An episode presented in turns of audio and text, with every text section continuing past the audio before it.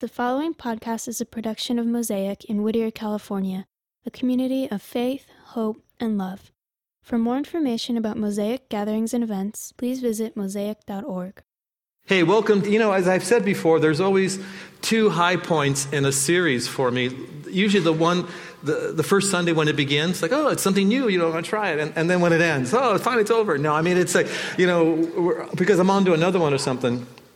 So let me tell you up front that this is going to be actually longer than we have done a series in quite a while. This is going to be 10 weeks.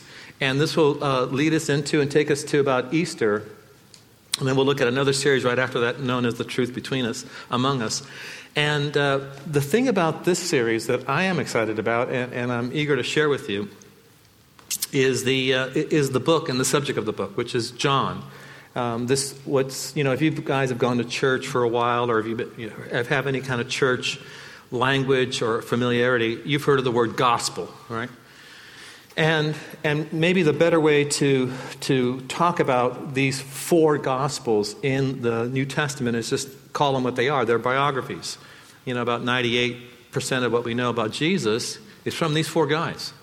And each one of them has a, a perspective that they bring to the table. So when you first read these biographies of Jesus, you know, they may, it seems like there's information that overlaps, like why is this being re- repeated? Now, I will tell you that a, a key to Middle Eastern literature is repetition. You know, if they were in the West and they had PowerPoint, it would be in bold or underlined, you know. But there wasn't PowerPoint back in the day. It's hard to remember when there wasn't. And uh, as we're looking at the slide here, "Stranger in a Strange Land," there is a. Um, it was repetition was the key. And so when the author repeated a certain phrase or a word or an event, it was to draw your attention uh, to that particular uh, subject.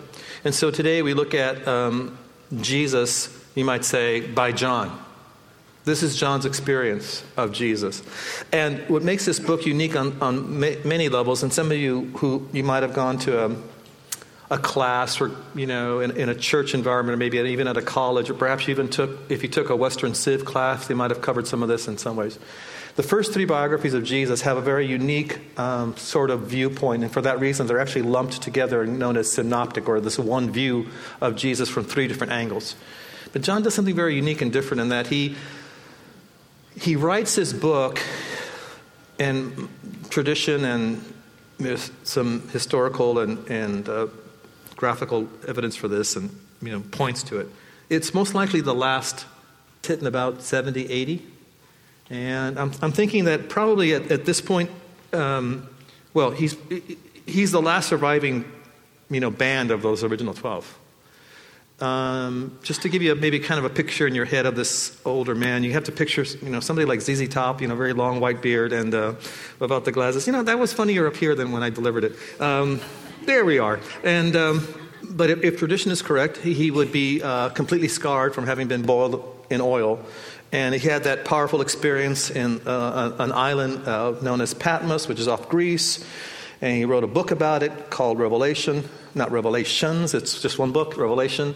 Um, he was a pastor of a church in Ephesus. Um, church had some rocking pastors, started by Paul, took over by John, you know. Um, and um, I, I, wonder if, if there was ever a time when he maybe looked around and saw other young men and people as the message and the movement known as the way was catching on. He wondered, you know, I wonder if there's anything left that needs to be said. You know, if there's, if there's something I should put it down on paper. You know, I'm just projecting, obviously. And, and he just f- felt the need to write it down. Like some of you, perhaps when you know you're, you know, when you're leaving, or others, perhaps some of you have had friends or family members that uh, were ill and, and they wanted to say something that was important. Before I, before I never get a chance to say it at all, I want to say this to you. And so this is how I feel the book of John. And and in this particular book, he, he tells us quite a few things about Jesus in a, in a very tight, tight package. And how he's condensed in time is also interesting. He's going to pick seven unique, you know, well, I'll just say the word miracles or unexplained events, or he says in his biography that the others don't use words for. He calls them signs.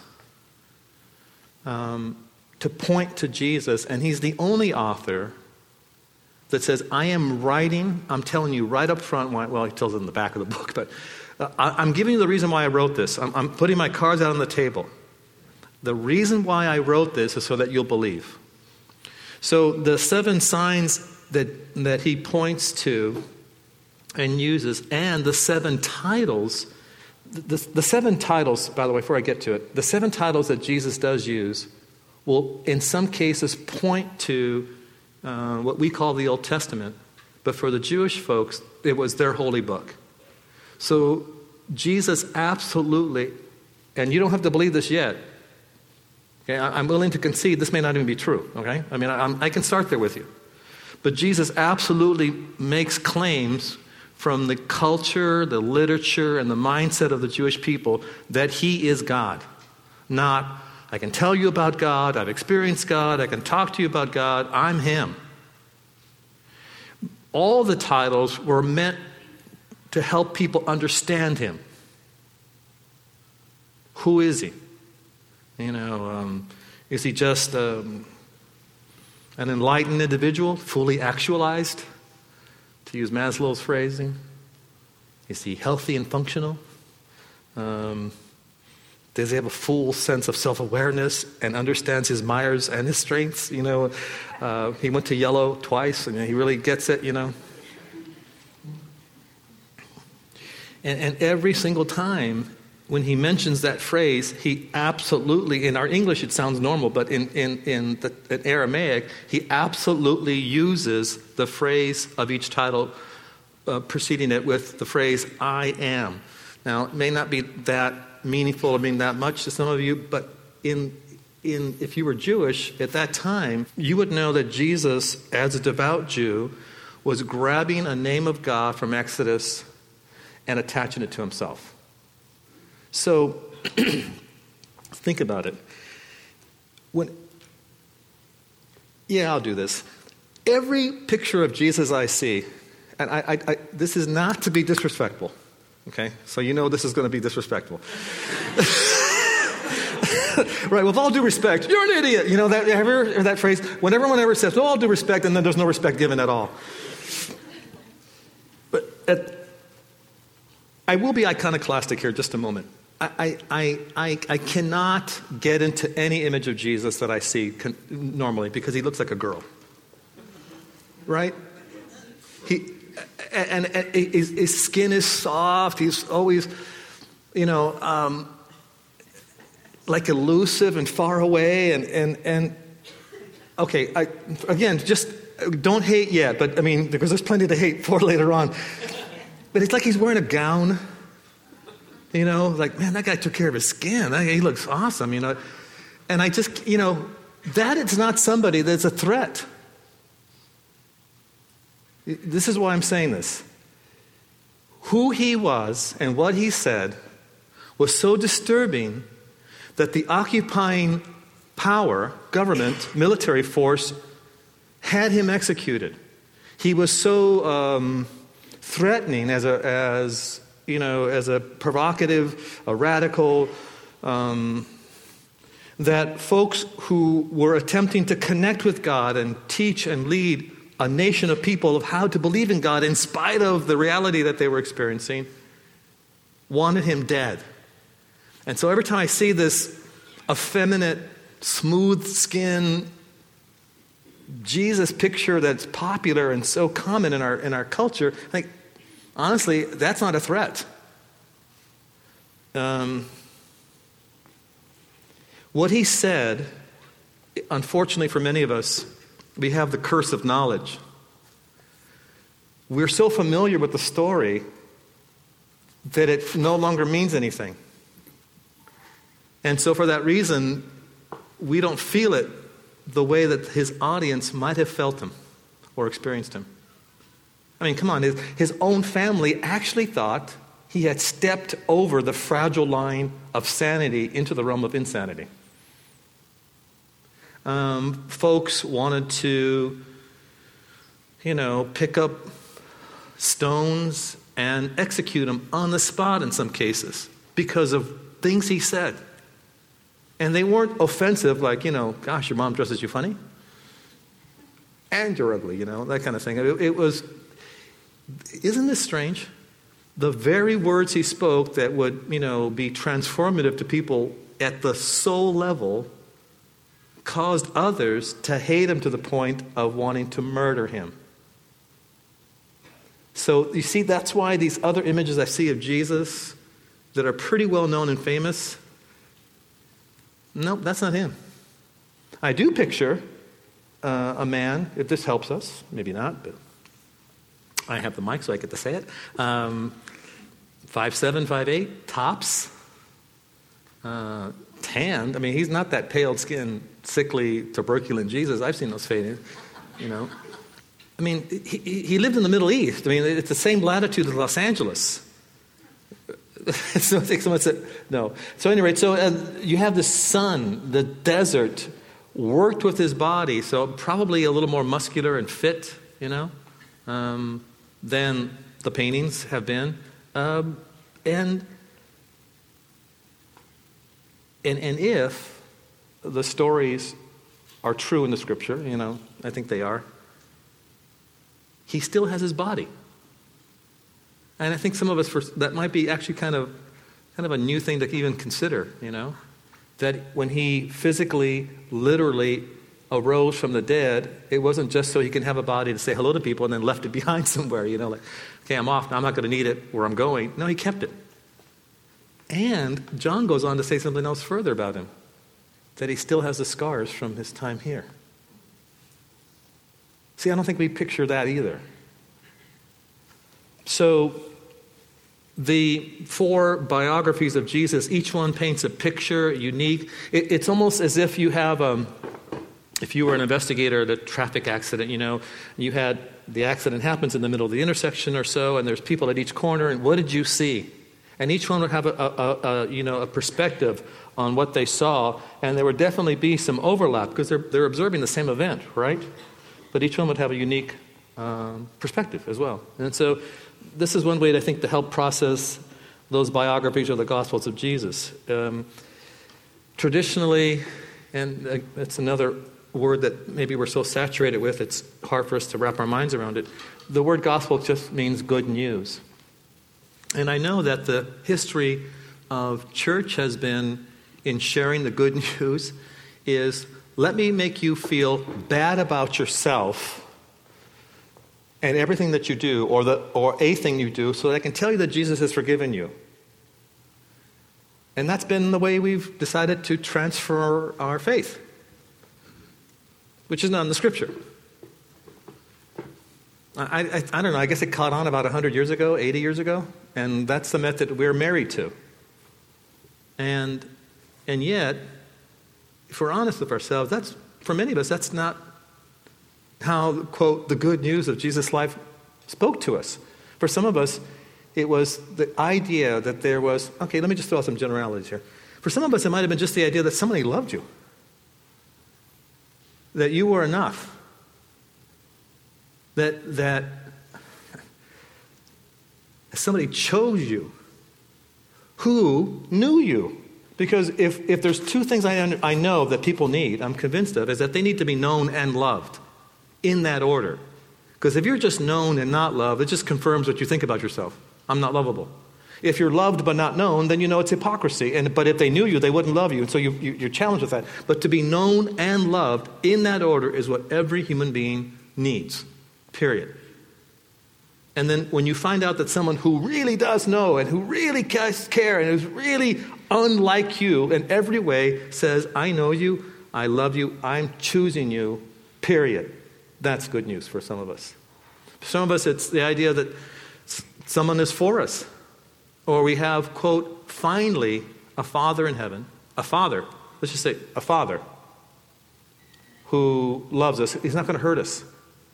And no matter how great some of our dads might have been, it just can't hold any, can't hold a candle to the Father who is in heaven. Uh, so, you know, the good news could mean uh, you know, someone who will never leave. It could be a number of things. So then, um, but let me tell you the favorite title that Jesus always uses of himself. It's, it's known as the Son of Man.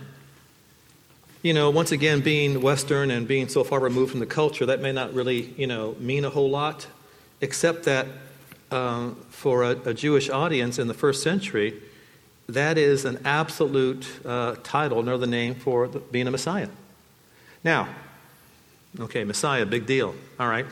Take, take the presidency. Who's the, the popular general right now? Someone like Petraeus and who is another economic guru person? Army? That's him, a Bernanke guy. So you have the presidency, a military leader, an economic leader, and then, then somebody like, uh, uh, I'll just say Billy Graham for lack of someone else another name. Combine all of that together and then some, and that's the idea of the Messiah. See, the Messiah wasn't, if you were a, a, a Jewish person, uh, your background is, is, is ethnically a Jew, you lived with the history that colored everything about you in the first century. As a matter of fact, you, everywhere you went in Israel, and primarily in Jerusalem, there was a stamp of the previous Greek culture. There was a constant insult to you. So, in some cases, when you hear people who, who push back against the, uh, maybe the American forces or American occupation in their land, you kind of get a feel for what people might have felt uh, regarding uh, Greek culture and the attempts of the Greek to wipe out um, Jewish culture, Jewish belief.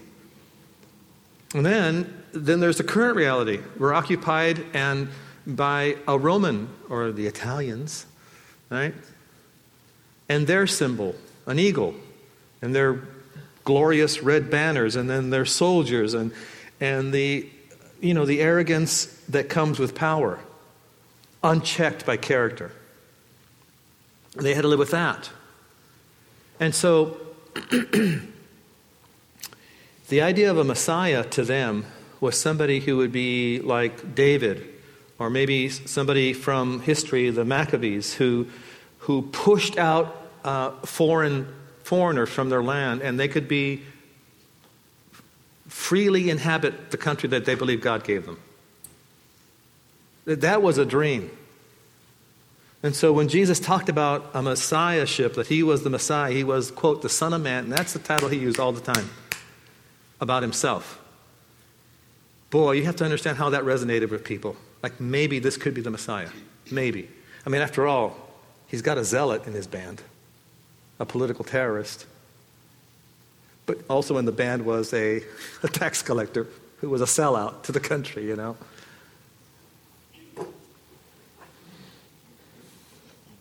He also is given the name, or gives him name, gives himself a name known as the bread of life. Maybe not a big deal for us, um, because we have such a, a, a resource of food available. But some of you know that if you've been to different countries or have watched documentaries, you understand the amount of effort and time that's spent in acquiring, making, producing, and just having food. How much time is spent daily on the quest, preparation, and the eating of food. And so when he says, I am the bread of life, as a staple at that time, and as it is in many cultures still, he was saying that I have a life giving role, unique that no one else has. I am the bread of life. I'm not like a slice of bread, I'm not like part of the bakery. I am el pan. You know, I am the bread of life. as the um, light light of the world, he would have said something, uh, well, how do I put this? English. Um, you know, light is always a universal symbol for truth, right? So he's pointing that out as well. Uh, I am not just somebody who can sort of explain things. I'm not just another wise person, though I am that as well. I am the light. For the Jewish culture, for, uh, for this culture, uh, maybe at this time. No, for the world at all times. So he's saying something. Look, see, th- this is what I, I hope that you, as I've had to wrestle with this again and, and still, and, and then it, I'm trying to feel like, what, what would it be like if I heard this for the first time? Okay, let's be honest. Doesn't it sound crazy? So, I mean, let's be honest. I mean, doesn't it sound crazy to believe in something invisible? Especially if you're educated especially if you're past five. right? See, but that's the curse of knowledge, and that's the curse of, of familiarity, is that we just, you know, we don't feel it for as, as foolish as it does sound. So let's say Jesus is making this claim, this statement about himself I am the light, I'm the reason, I'm the meaning, I'm, I'm everything, not just now, but for all time. What you're left with is the, is the you know, kind of an either or thing. Either it's true, and then there's consequences because of that, or it's not true, and there's consequences because of that as well. I had a friend recently, uh, we were talking about this and, and uh, the scriptures and truth and that, all that stuff. And he said, Well, I just can't get there, and I don't believe the writings of this and that. So I said, Well, listen, if, if you don't want to, you know, consider the Bible as maybe a source of truth, then I hope you have a very wise person in your life who can help you manage life. Because that's what you're left with. You're rejecting a whole body of information that could help I mean, okay, you don't want to get to, to wrap your mind around the Jesus thing. I can tell you, still, living the life as a follower of Jesus, you'll still be healthier. Now, I, of course, that's always my back door into, well, if you try to live the life of Jesus, you're going to discover, wow, this makes sense. Maybe Jesus wasn't crazy. So he speaks himself as a light. Another, um, he says he, of himself that he is a, a gate for the sheep. Um, you know, maybe not a phrase that, that is meaningful to us. Uh, well, Kyle, you, where, where is he? Oh, there. So, how many head of cattle does your family manage? About 5,000, okay. A lot of care for animals, and right, there's gates and have to manage all that, right? So, sheep, an important animal in that culture. And um, so he was saying, and, and sheep were always a metaphor for the people of God.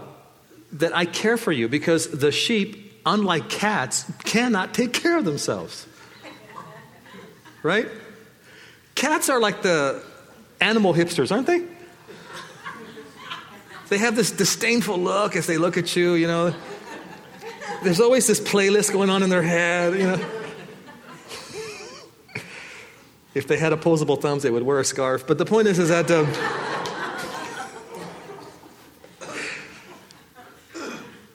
I know, it's stupid. But that's what you pay for.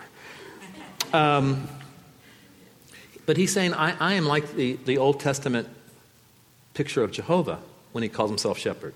I'm the gate for the sheep. I care. Um, and not only that, but I'm also the gate in terms of caring, but I'm also the gate for the sheep. I'm not just a portal to God, I am the portal to God especially when he adds the phrase before that, I am, from Exodus in the Old Testament, and speaking to a Jewish audience. He's making some, some absolute claims that, again, either he's crazy and insane, or he's telling the truth, and that has, you know, gosh, what do you do with that information now? Um, the other one, uh, Good Shepherd, we've talked about. Um, the resurrection and the life the source of life, power over death. Uh, some of us have gotten to the place where you know you're not in chronic pain or maybe you're not you, you have a job or you, you know you have a family kids i mean you you recall how what it was like to be in junior high and high school you couldn't wait to grow up so no one could tell you what to do anymore then you found out for the rest of your life, you'll always have somebody telling you what to do, you know. May not be a person, it could be your checkbook, it could be your car saying, I'm not going. Joke's on you. I'm just coughing, I'm not really going to start, you know. but there's, there's, that, there's that place some of us get to where we think, well, now when I get to be an adult, then I'll be happy. Then you go, oh, okay, once I get married, I'll be happy. Once I get a divorce, I'll be happy, you know. Once I have kids, I mean, whatever. You know, there's always that thing that once we get to, we're going to be happy and fulfilled, and we think we're going to finally have our life. The problem is, is that some, many of us get there and realize this is not it either. And like, oh my gosh, now what? You know, I'm, I'm, what do I do? I'm too old to start over. Or I'm too, I don't want to start over. Or how do I know that what I do pick this time is going to work?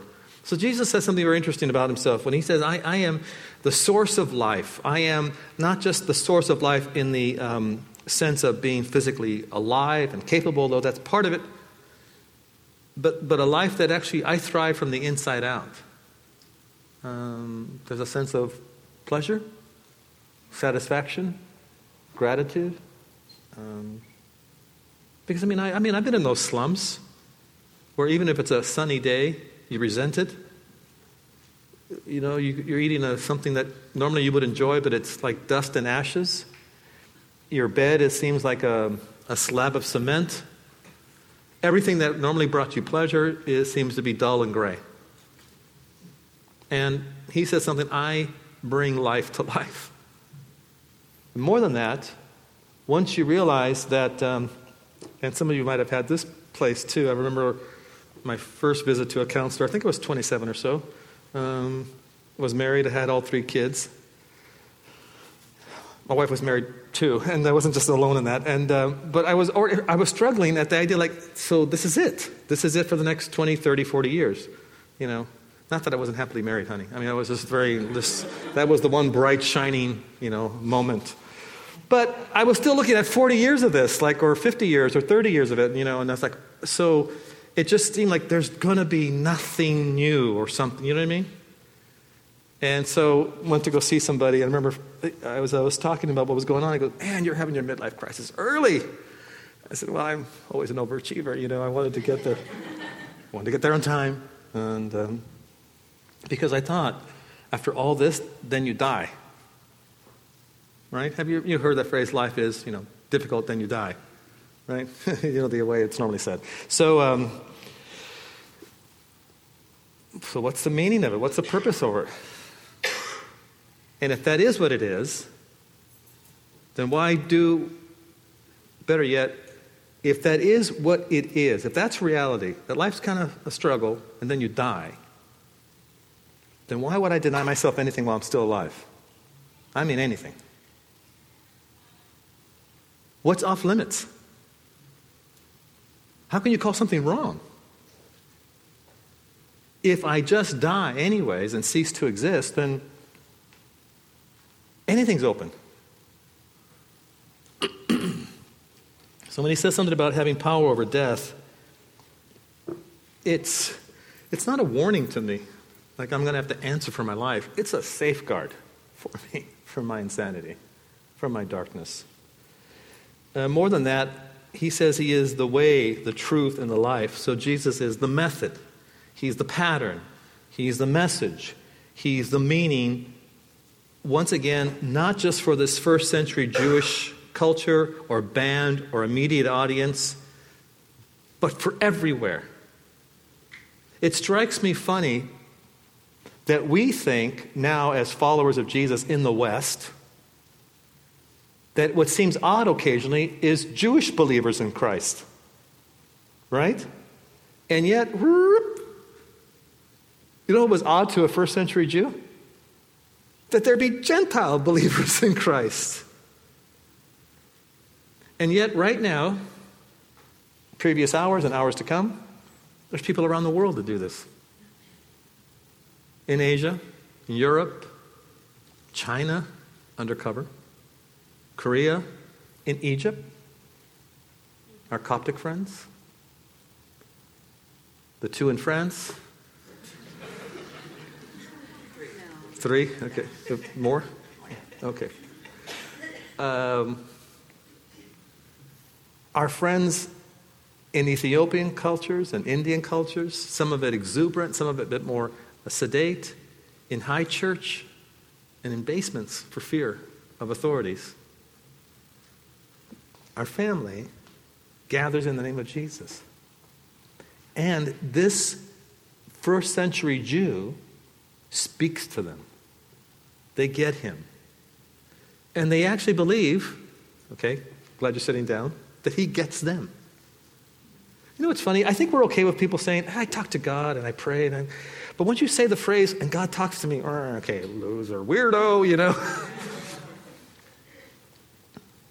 but they believe that, that he talks to them through the scriptures and impressions.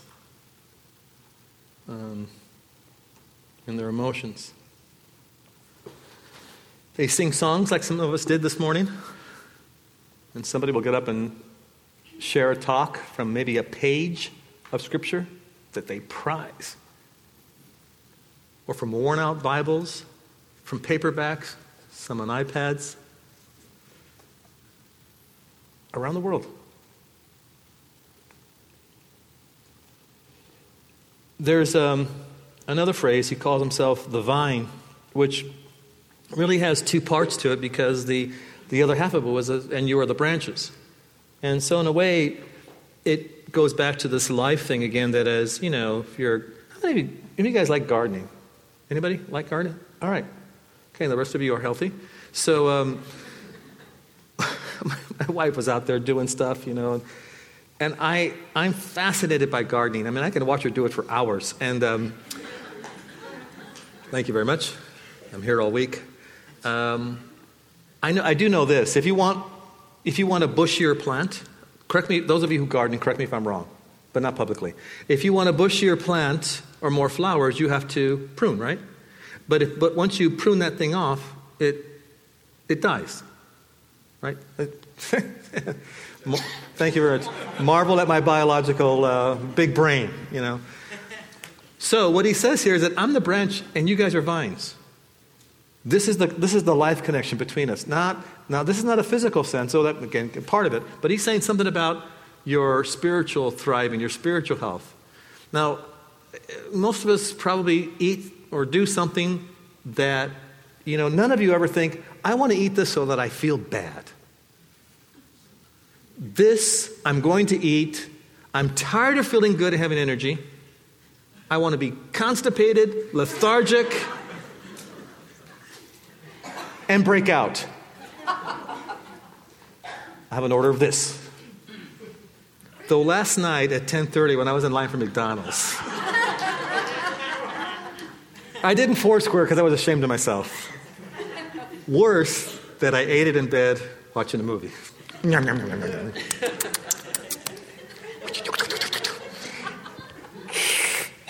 And then this morning, honestly, to show you how stupid I am, when I woke up, I was like, oh my, oh, why did I, why did I feel bad? I go, oh, that's right, idiota. You ate McDonald's last night in bed. All right, I got off track.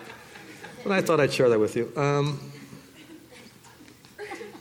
he says this, I have to bring it back like herding cats.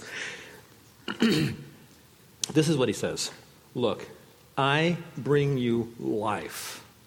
I'm not asking you to like behave and be good so that I like you. That's been settled. I love you. But if you connect to me, I will give you life that you have not had before. And you won't have apart from me. And, and for me, it's always propositional.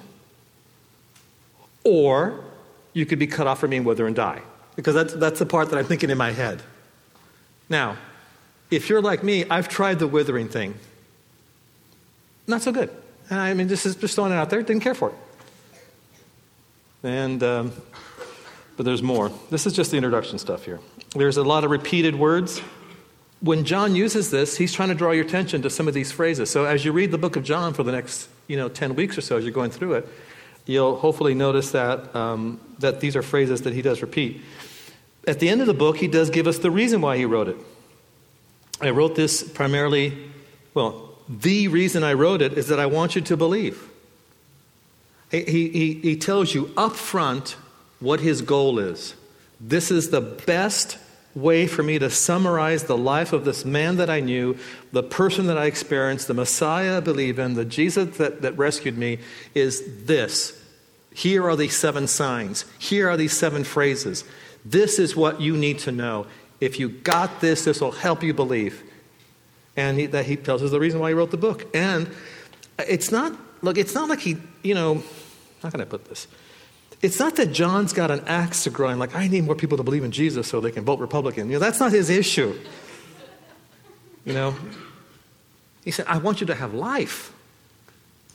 I've experienced this, and by the way, none of us have this problem, right? You, you find a if you get a good deal at H and M, you tell all your friends, you know, You're excited about it. You find a, good, new, a new place to have sushi. You tell everybody because you're excited about it. That's what John's experiencing. I have found life. And I, I, want folks to know. And so here, before I pass, and I no longer have my physical voice to share this, I'm going to put this down on paper. I'm a witness to this. I'm a, I can, this is my experience. This is my story of, uh, with God in, in the person of Jesus Christ. And then the, the, signs that he gives, he does actually gives in, in a specific order. In fact, um, this uh, verse here is from John 4.54. He does have a sort of a linear way of writing. Um, but, but instead of calling them miracles, he does call them signs. And, and this is something unique because he, he points out that these were the purpose of these, quote, signs was to be a spark for a conversation between Jesus and somebody or a talk that he gave to a group. For example, uh, we're not going to turn there. Um, it was signs in general that compelled Nicodemus to talk to Jesus. And Jesus and Nicodemus have a one on one. It was um, the healing of a paralyzed man in chapter 5 that led to a large talk about health and life, spiritual health and life. It was the feeding of 5,000 people in John 5 that led to a talk of the, of the title, The Bread of Life, in John 6. They're linked. In fact, some of you who have read John, you, you know, you, you, if you'll notice, if there's a sign, there's a talk that, that complements it. and even this, uh, and this metaphor is uh, um, the, the metaphor of sight for spiritual truth. When Jesus heals a blind man on a holy day, so of course you're not supposed to do it. The folks who were in charge of the religious and spiritual care of the nation said, Oh, Oh, no, we can't have this going on. We can't have people getting their sight on a holy day. They tossed him out of the church community. Isn't that crazy? You're done. And it's that um, sign that leads to Jesus to talk about himself as the Good Shepherd, which makes it more lovely to me. Because he stands up for people against religious bullies. He cares for people who um, they got so crazy, insane, in love with him that others who should know better or claim to know knew him said, "We're done with you." And people who were blind, he wants to give vision to. See, I, I, I think about the good shepherd image for me is that some of us have had those periods in our lives when we think, I understand why God loves you, but he couldn't love me. I understand why God cares for you, but he couldn't care for me. I understand why God lets you in, but he wouldn't let me in because there's something that keeps us, right? Man, if there's nothing you get from this Sunday, if you get this, this will set you so completely free that it is that thing specifically that Christ came for to connect with you. Like I, uh, you're misunderstanding here, son. I not only have I given my life so that that is not a barrier between you and I, but you don't need to pursue me. I've been pursuing you. I am the good shepherd who cares for his people. And then there's the three, I don't know, crisis, you might say, um, in the life of Jesus. You know, in, in chapter 6, chapter 12, chapter 19, this should be on the screen. In chapter 6, when they want to make him a king. In chapter 12, when they call him the king, El Rey, you know.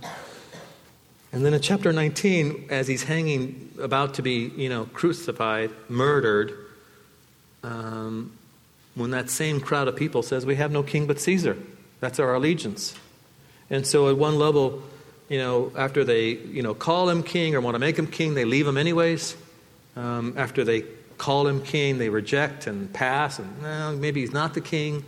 And then, of course, as I mentioned in chapter 19, they just um, kill him.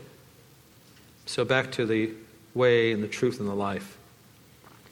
When Jesus has this conversation in John chapter 14. He's trying to help these guys understand something that he understands and he knows they're not going to get. And that is this I'm going to be executed in a very horrible fashion.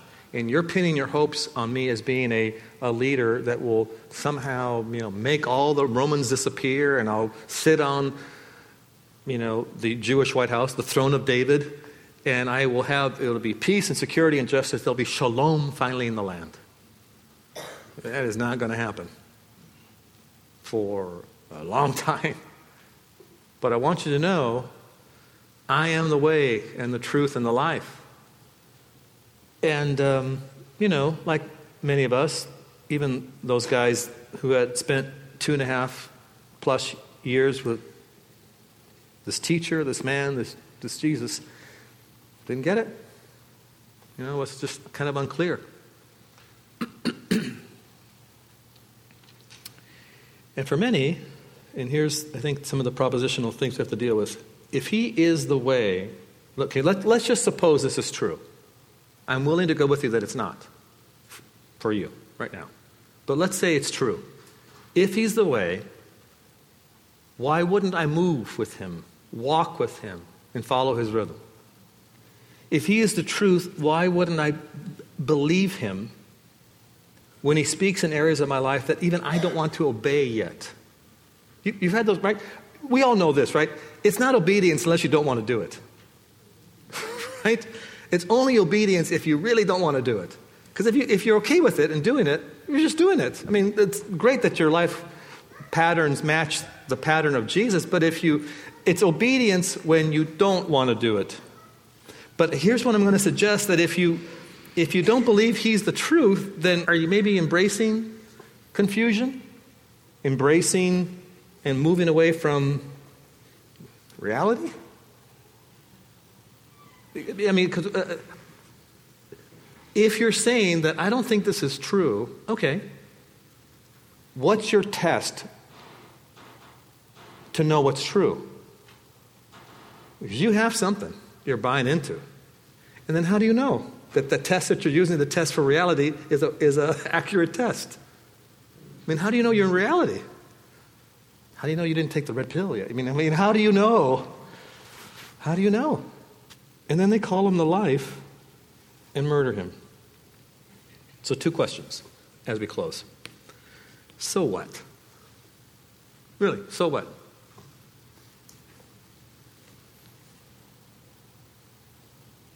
I mean, who cares? How many of you have actually, even as a follower of Jesus, you, you were up at night, almost a little beady of sweat, wondered, what if this isn't true? Have you ever wondered? What if? I mean, why should I care? I mean, what if it's not true? Now, I can tell you my conclusion of what I chose if, I, if this is not true, but I'm not going to tell you. I will tell you, though, what if it is true?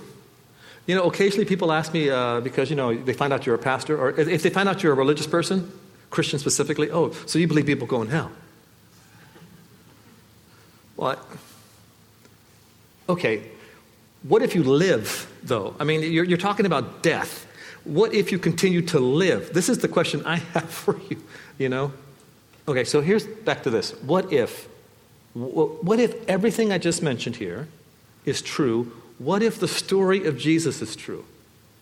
What would that change? Now, I don't mean, man, I really need to stop cussing.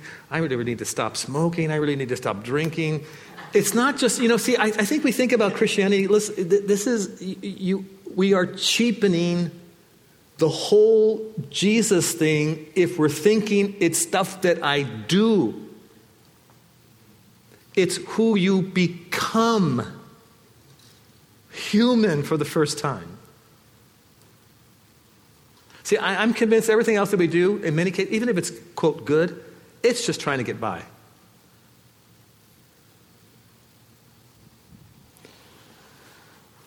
Well, I mean, what would you, what would you accept as proof that the story is, that this Jesus thing is true? Right?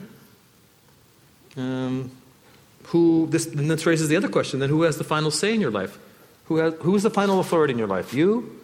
A, a, voice, another person, a set of guidelines, and what are the principles that you use to manage your life with? Because you, you do have them. You may not have uh, consciously articulated what they are, but you have something that you live by. Are they reliable? And if they're not, why are you using them? In fact, are they in alignment with, with reality? in fact, if anyone's ever said to you, dude, are you crazy? You might not be living your life with principles that are in alignment with reality.